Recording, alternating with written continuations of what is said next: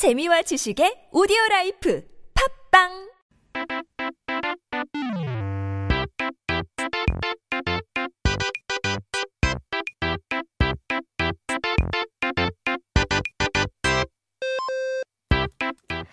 It's time to take a look at our Korean dictionary for our word of the day. 사전을 한번 펼쳐보고 오늘의 첫 번째 단어를 살펴봐야죠.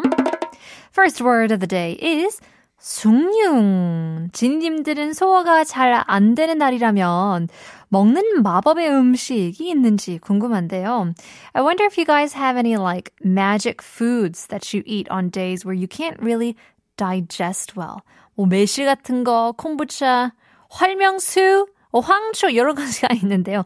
요즘에야 뭐 좋은 소화제나 약들이 많이 나와서 그런 것을 먹으면 된다지만 옛날에는 다양한 방법으로 소화를 시키고는 했다고 했죠. 그래서 특히 손가락을 바늘로 찔려서 피를 나게 하면 고인 피가 흘러서 소화가 된다고 많이들 했는데 그건 사실 과학적으로 증명되지 않은 방법이라고 하긴 하는데 저는 100% 어, 과학적으로 맞는 일인 것 같아요. I don't know about you, but helps for me because nowadays we get good medicine or drinks to help you out. But in the past, there were many different ways to help digest. So many people would believe that if you poke your thumb with a needle to let out a little bit of blood, it would help you feel the ease in your stomach. Apparently, however, this isn't scientifically proven, but it always worked for me. 그 밖에 한국에서 오래도록 사랑받은 소화 방법은 바로 숭늉을 마시는 것이 있는데요.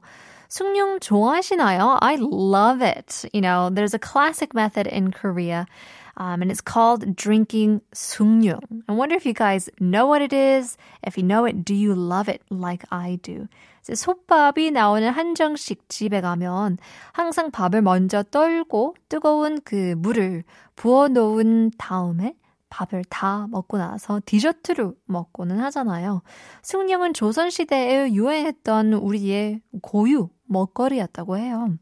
Now, when you go to a traditional Korean restaurant, you take out the rice from this huge stone hot pot and pour water inside, and you kind of eat that little soup, rice soup, as dessert. And that's what we call sungnyum. It was a unique Korean food that got very popular during the Joseon dynasty.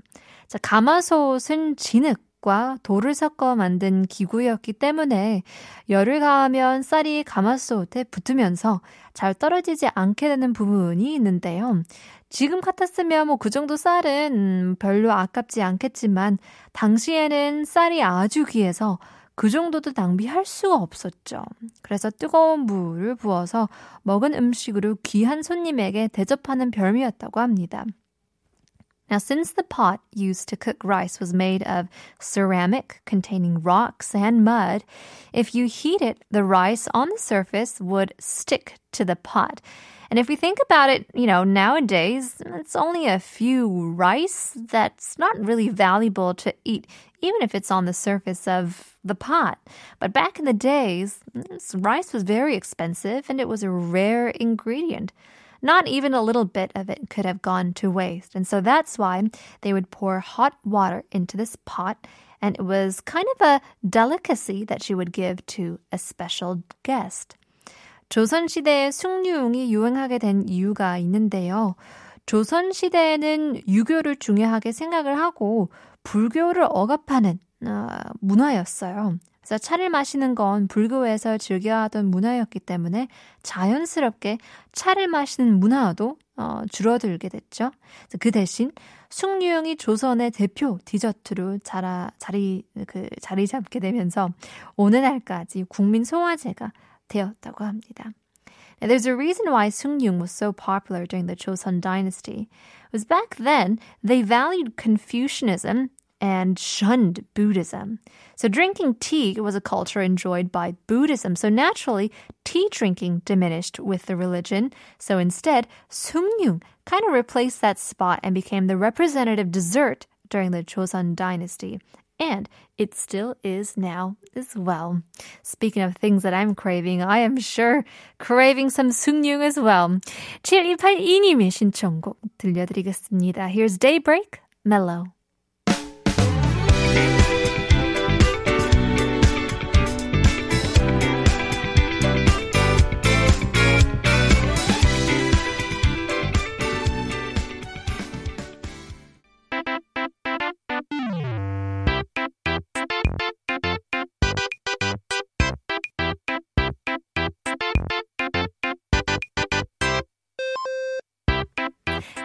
Take a look at our second word of the day. 오늘 두 번째 단어는 바로 고리적인데요.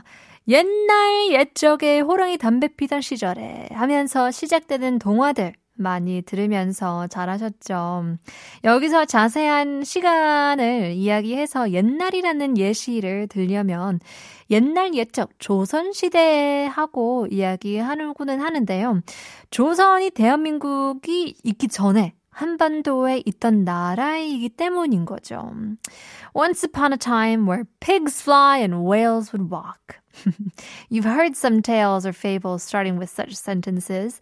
Now, if you had the specific time frame to this, you'd say once upon a time, back in the Joseon dynasty era.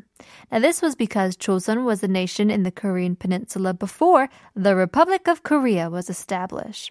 그렇다면 조선 사람들은 어디에 비유해서 옛날이라고 했을까요? So then, what did the Joseon people use as an expression to say once upon a time? 사람이 생각하는 게 다 똑같은지 조선 전에 어떤 나라가 있었는지를 생각하면 답이 쉽게 나오는데요. 바로 고려죠. Now, I guess what people think are all the same. You can easily come up with the answer once you think about what the nation was before 조선, and that is 고려. 그러면 조선 사람들의 옛날 옛적 고리적에 하면서 말하고는 했는데요.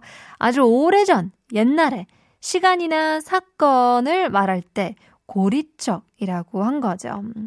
So Joseon people would say once upon a time back in the 고리적 era. and they would start their tales. And so here 여기서 고리적이 바로 고려시대적이라고는 뜻인데요. 왜 고려적이 아니고 고리적 인 걸까요? So 고리적 here means Goryeo dynasty back in those days. But why is it not 고려적 but 고리적? 고려인데, right? 조선시대에는 틈만 하면 고려적에, 고려적에 라고 말하고는 했다고 해요. 특히 고려가 망하고 조선이 세워진 후 얼마 되지 않았을 때는 더 자주 사용됐다고는 하는데요. Uh, during the Joseon dynasty, people often said 고려적, 고려적, especially after the time or during the time where Goryeo collapsed and Joseon was established instead. The usage of the term was even more easily heard and seen. 그래서 하기는 뭐 그 당시에는 평범하게 살고 있는데 고려 사람에서 조선 사람이 된 사람들도 있었을 테니 더 자주 어, 쓰이고는 했겠죠.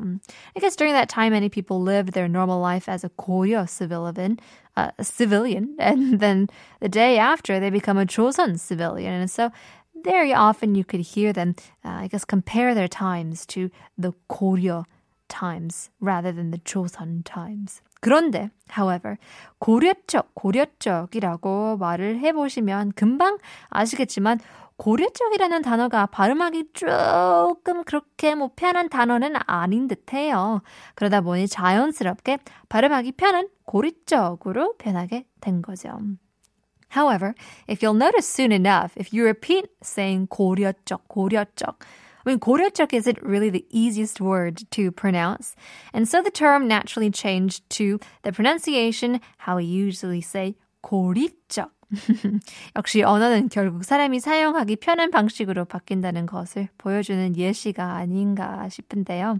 It's a fine example of language and how words change to easier suit people for their use.